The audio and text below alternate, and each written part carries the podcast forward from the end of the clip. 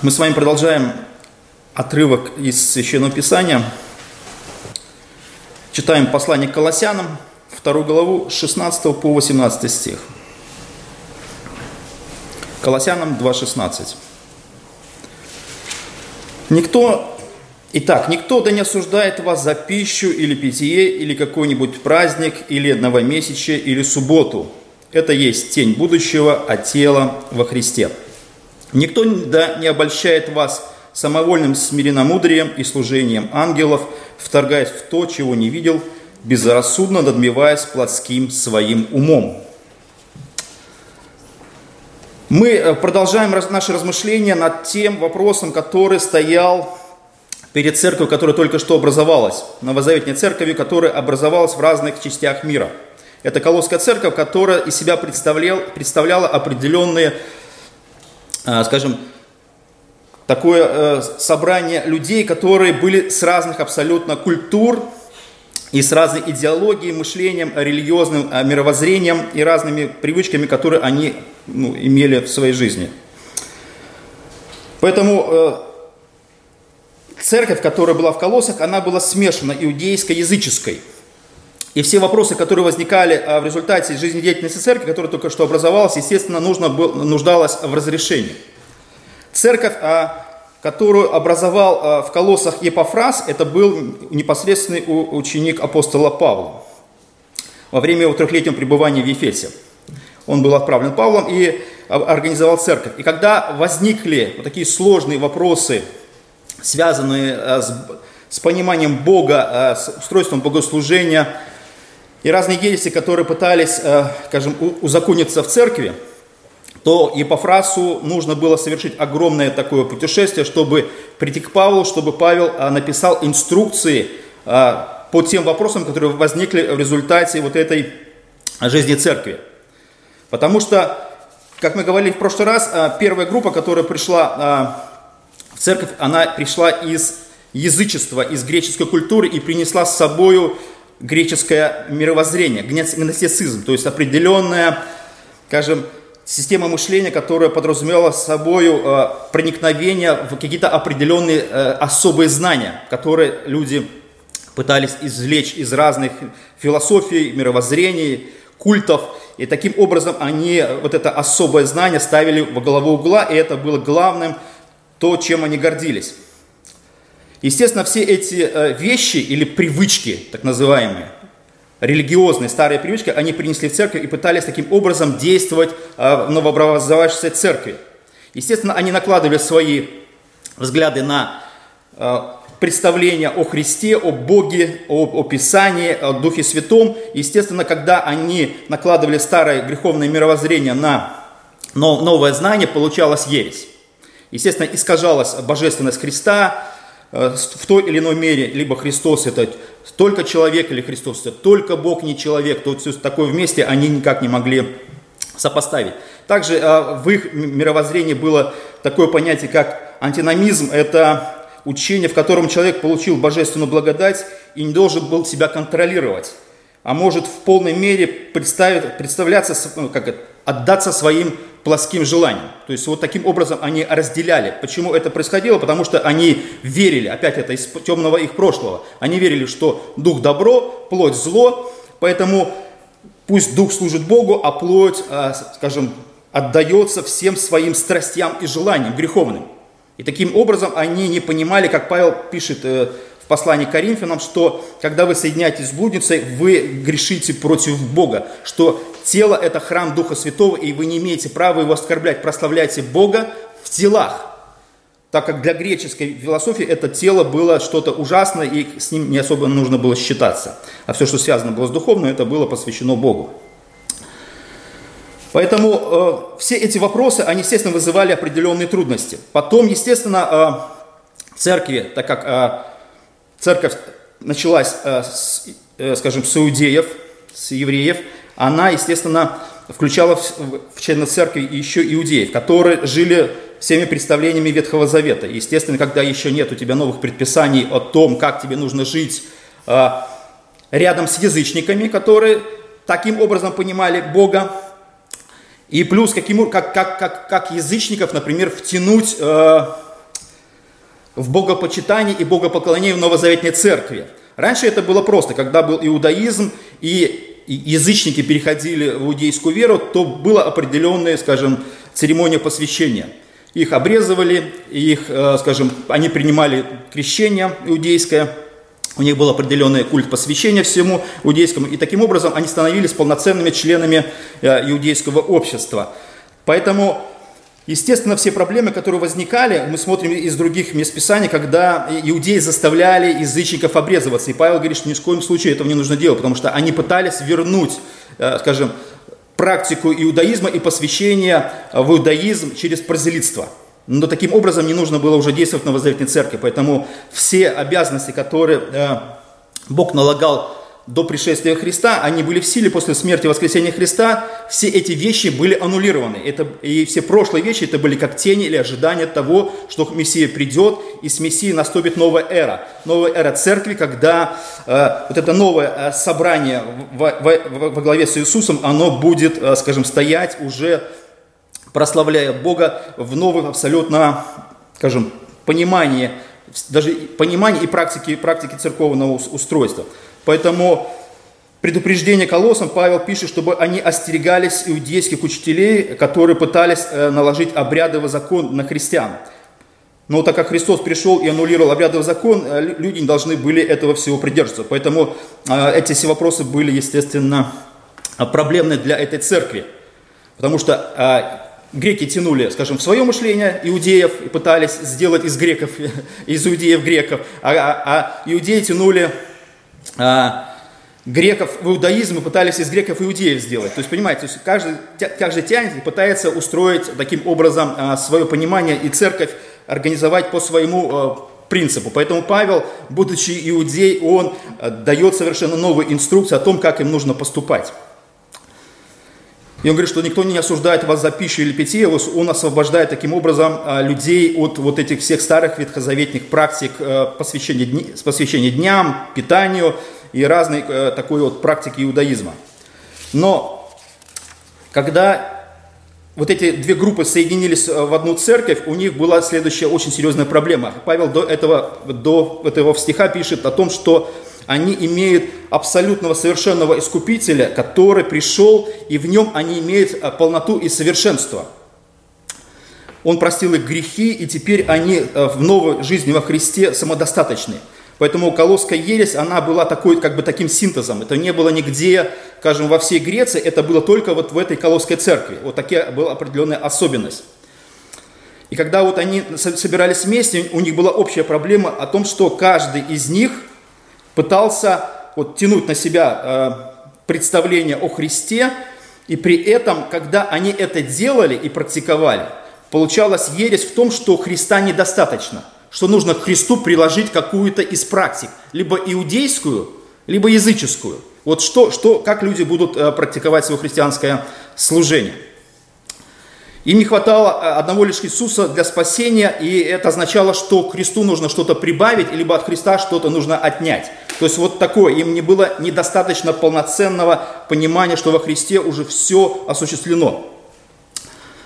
Поэтому их видение было такое специфическое. Оно было, скажем, естественно, когда люди пытались как-то самоорганизоваться, у них возникали разные, скажем, такие своеобразные идеи. И эти идеи обычно не, не, не, как бы, не подразумевали ничего а, хорошего. Почему таким образом? А, Павел дальше пишет и объясняет.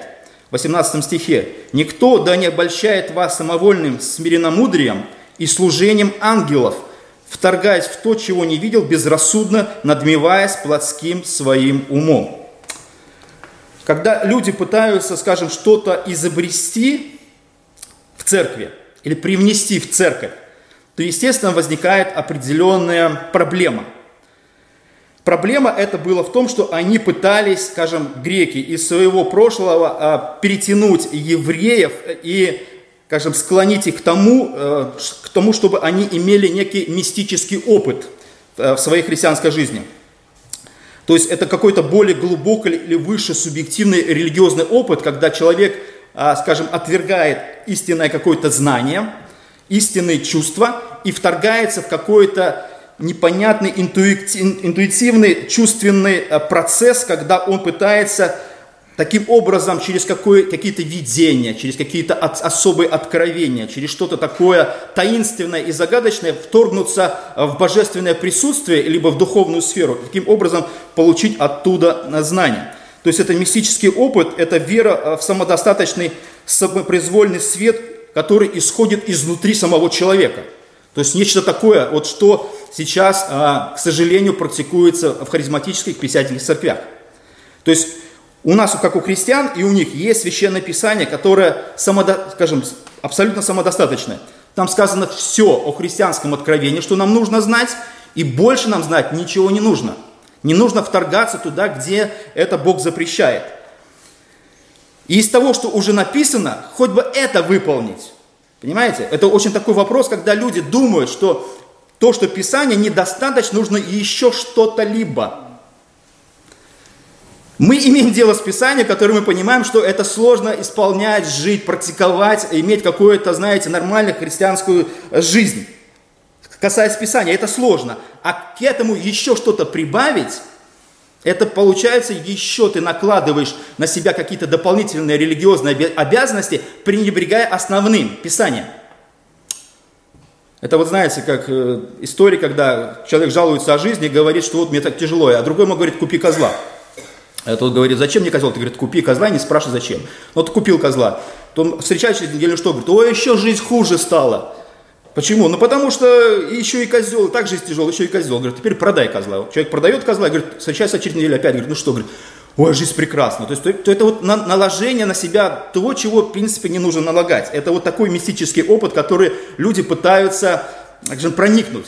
Это, это я даже не знаю, что это. Я вот э, на протяжении всей своей христианской жизни пытался анализировать, зачем люди это делают.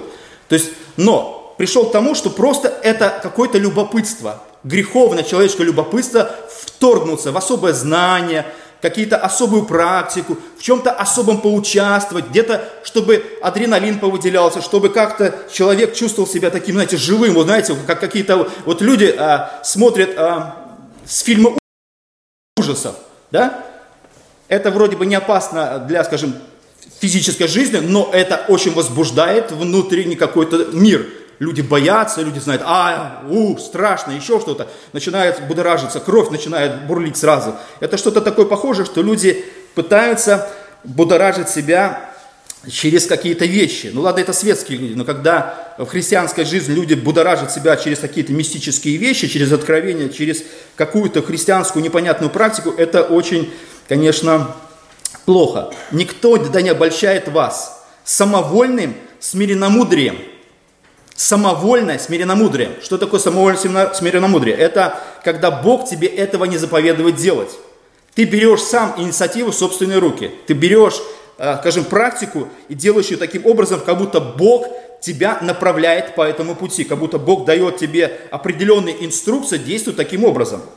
Поэтому это смиренномудрие, оно очень, скажем так, опасное явление, когда ты, прикрываясь религиозными какими-то идеями, или христианством, либо Богом, чем угодно, Христом, люди пытаются вторгнуться э, в запретную зону и пытаются наложить на себя какое-то особое знание, при этом смиренномудрие, это, знаете, это такая как бы сарказм, смиренномудрие, как будто люди смиренно э, ищут мудрость. Нет, это, это, это обратная сторона э, этого вопроса. Люди не смиренно ищут. Это своеволие без Бога осуществлять какую-то а, практику в жизни.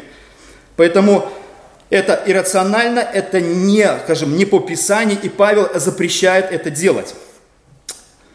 Естественно, когда а, христиане это практиковали, естественно, они втягивали других в, в эту так называемую практику. И вопрос, кто кого перетянет и где поставится вот эта жирная точка, чтобы это зафиксировать, скажем, в исторической практике э, христианства. И когда мы смотрим на и можем спросить, а как это вообще, вот зачем нам э, это нужно, и есть ли эти практики в сегодняшнем дне? Есть. Это, скажем, узаконилось, это стало абсолютно, скажем, преемственным, преемственным, и то, что от чего предостерегал Павел, оно стало, скажем, вошло в канон и в практику традиционных церквей, как католической, так и православной. Например, православная церковь, вот она пишет следующее, дает наставление своим хри- христианам о том, как нужно относиться к сектантам и каким образом взаимодействовать по некоторым вопросам о поклонении ангелам и святым угодникам Божьим. Они говорят так, прямого указания прибегать к их молитвенной помощи или заступничеству в Библии нет. И настаивать на том, чтобы сектанты молились святым праведникам, достигшим совершенства и святым небесным силам, ангелам и архангелам, мы не должны и не можем. Нужно попытаться пробиться к сектантам, обольщенным душам, чтобы они не хулили молитвы к святым и к ангелам. Те, кто прибегает к ходатайству святых, э, более прямо ощущают свое единство с торжествующей частью Церкви Небесной. С помощью истинного верующего в деле постижения ими своего спасения милосердный Господь даровал ходатаев молитвенников, Божественную Мать, святых ангелов, небесные силы и э, святых угодников. Естественно, они приводят э, в пример послание к евреям, 12 а, главу, 22 стих, «Ибо мы приступили к горе Сиону, граду Бога, живого к небесному Иерусалиму и тьмам ангелов, и к торжествующему собору и церкви первенца». Вот берут место Писания, и, естественно, надо каким-то образом религиозным через э, практику практику узаконить. А как практику узаконить? Только священным писанием. По-другому ты не, не законишь ее или сделаешь ее таким, таким авторитетным. Поэтому они говорят, в чем же выражается эта тесная связь члена церкви земной, воинствующей с членами небесной, торжествующей. Церковь строго, они говорят, отличает прославление, которое причислит только одному Богу, от прославления святым ангелов и святых угодников – Богу церковь создает богопочитание, святых же и угодников не почитает за богов, а за а, старших братьев между членами церкви, обладающих сравнительно живущими высшей религиозно-нравственностью.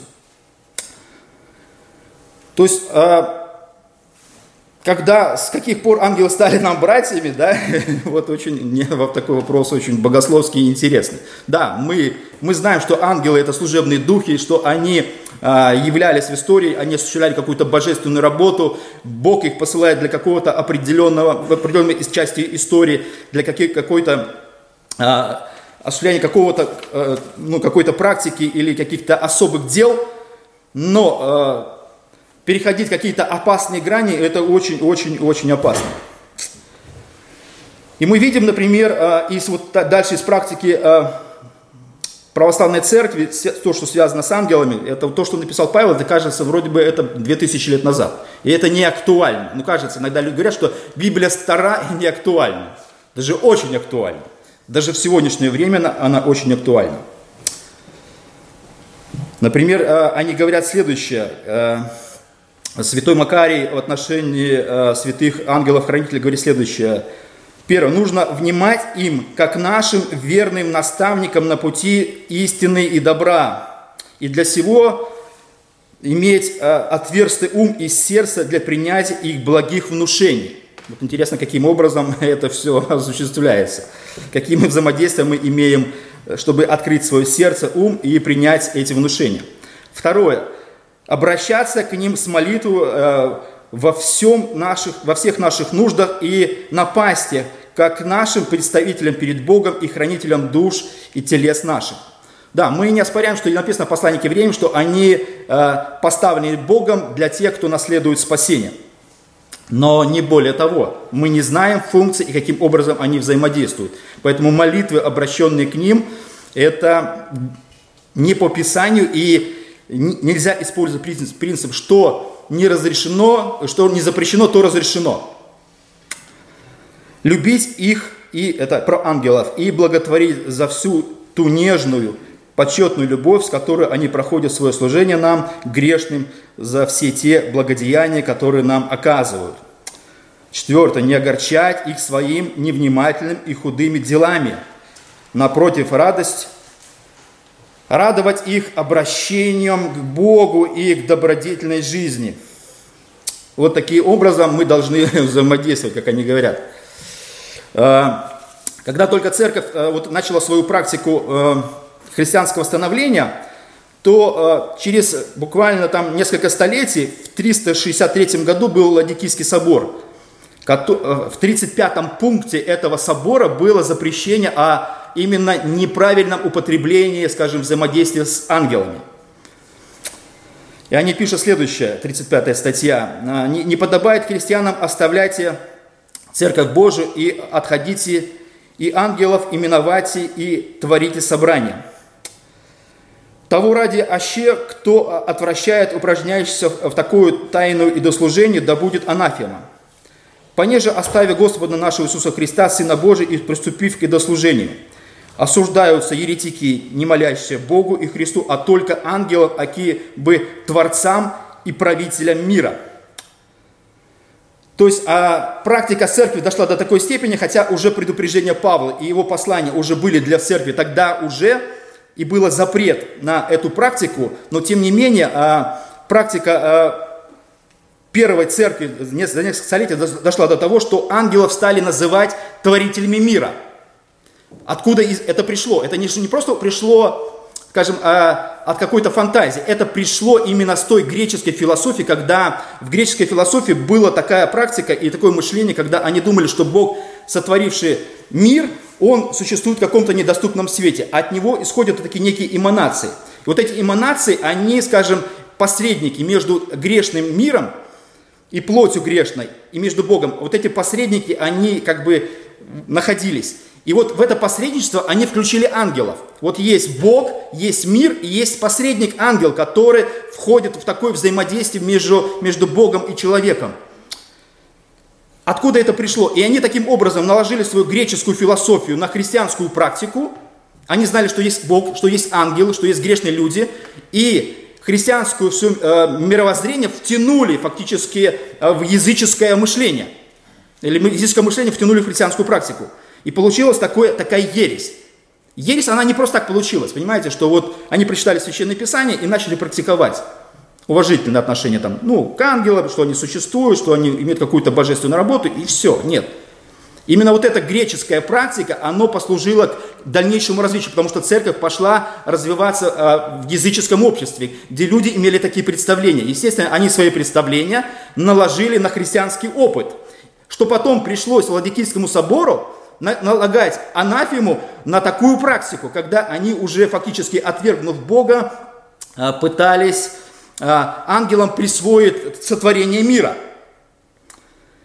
Почему так? Потому что в древности были некоторые еретики в церкви, которые говорили, что не должно а, призывать Христа в помощь или для приведения к Богу но ангелов, потому что будто бы они есть такие посредники, не нужно тревожить Бога. Вот а, как Павел говорит а, в послании, что это некое вот такое греховное смиренномудрие.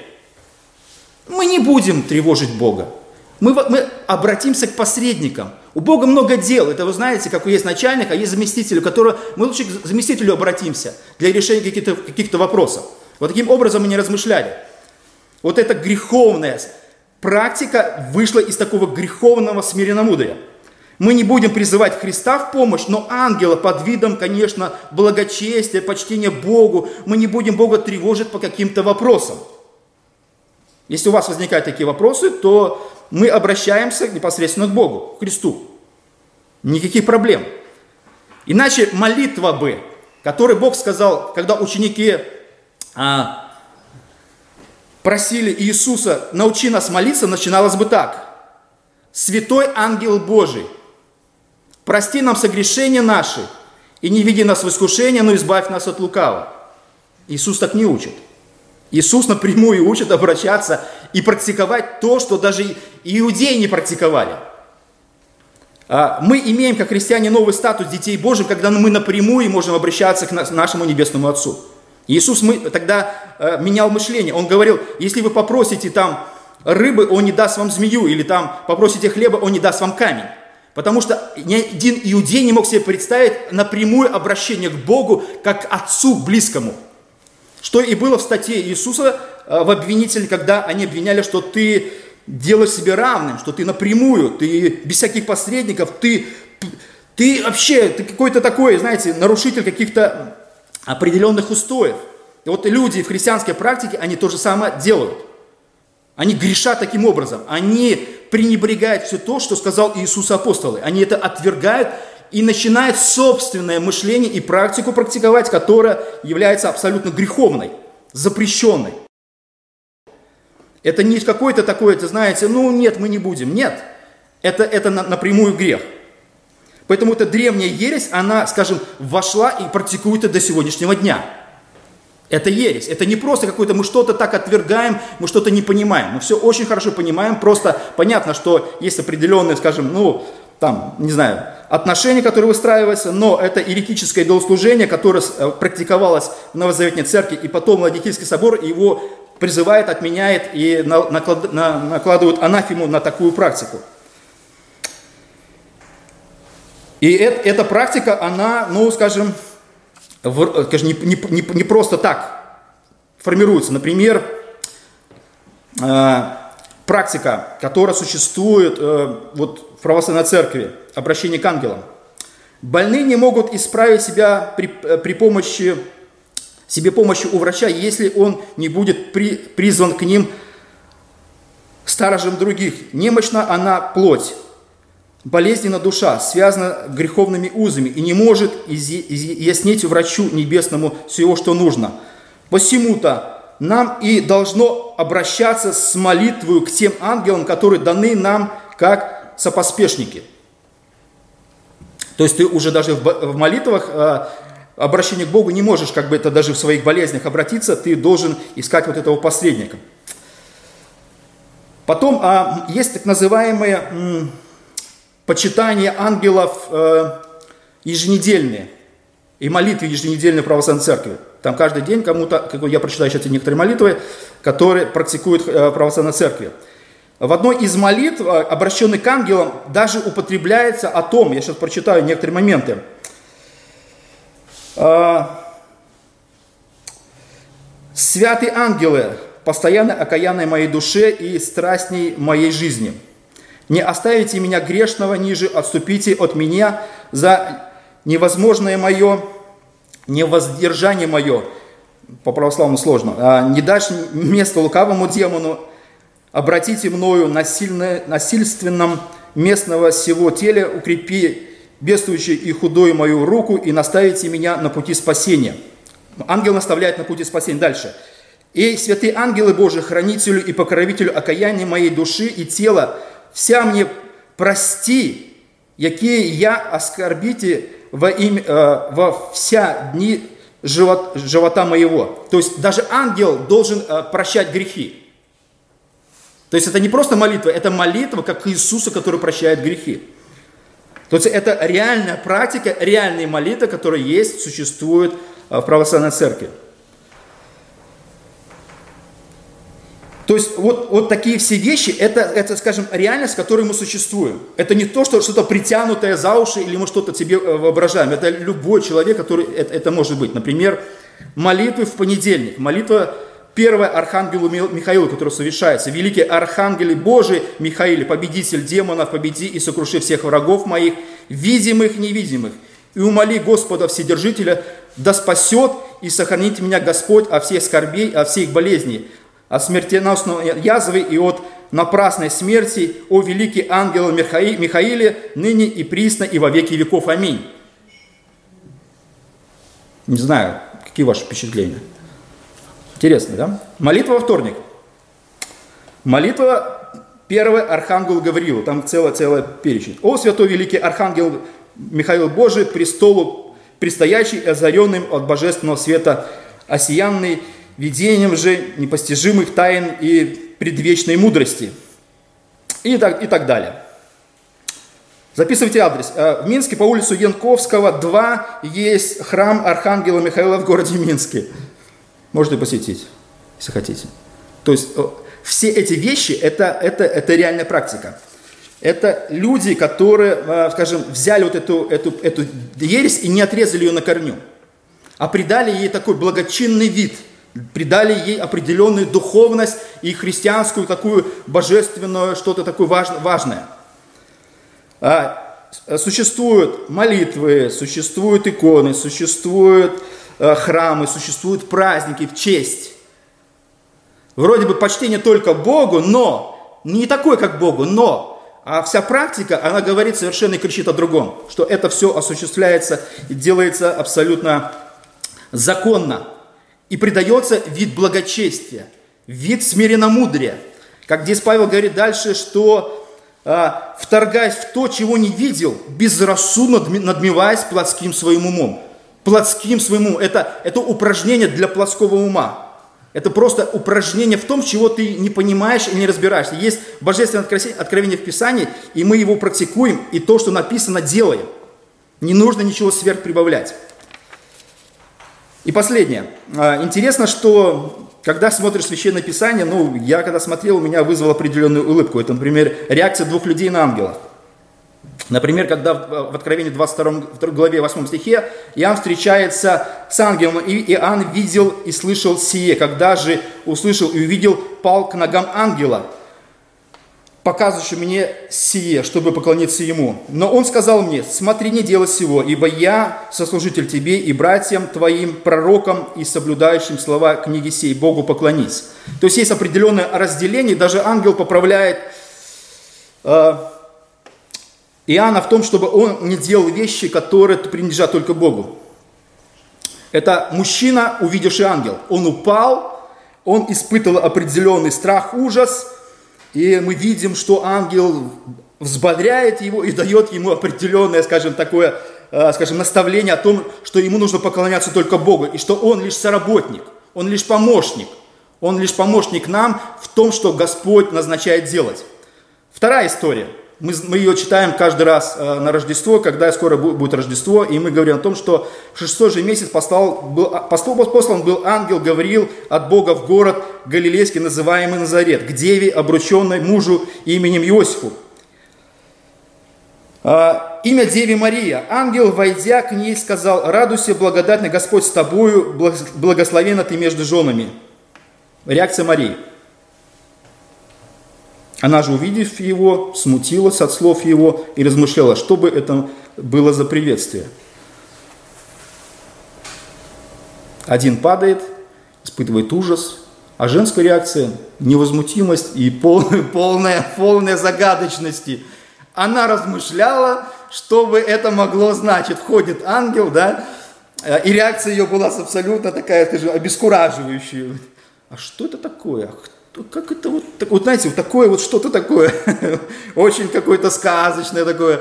Этот видит и падает, и мы видим реакцию в Ветхом Завете, когда люди, видев ангела, они реально падают, они испытывают ужас и страх, хотя иногда являлся Иисус в виде ангела, и на самом деле так, так и происходило, когда Иисус Навин встретил э, Иисуса в виде ангела, в виде воина, и земля, на которой он сказал, стояла, была святая, и он сказал, что тоже сними обувь, ибо место, на котором стоишь, святое.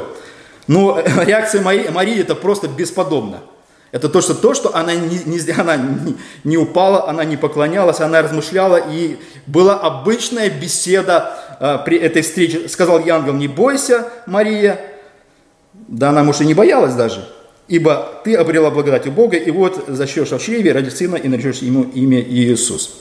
Поэтому все эти вещи, о которых говорит Павел, э, послании к Колоссянам, они живы, живы на сегодняшний день.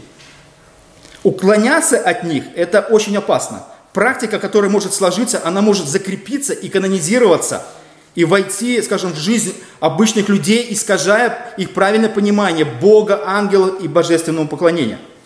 В следующий раз мы поговорим о том, как человек истязает собственную плоть, входя в ту же практику, которую Павел запрещает делать. Об этом поговорим в следующий раз. Аминь.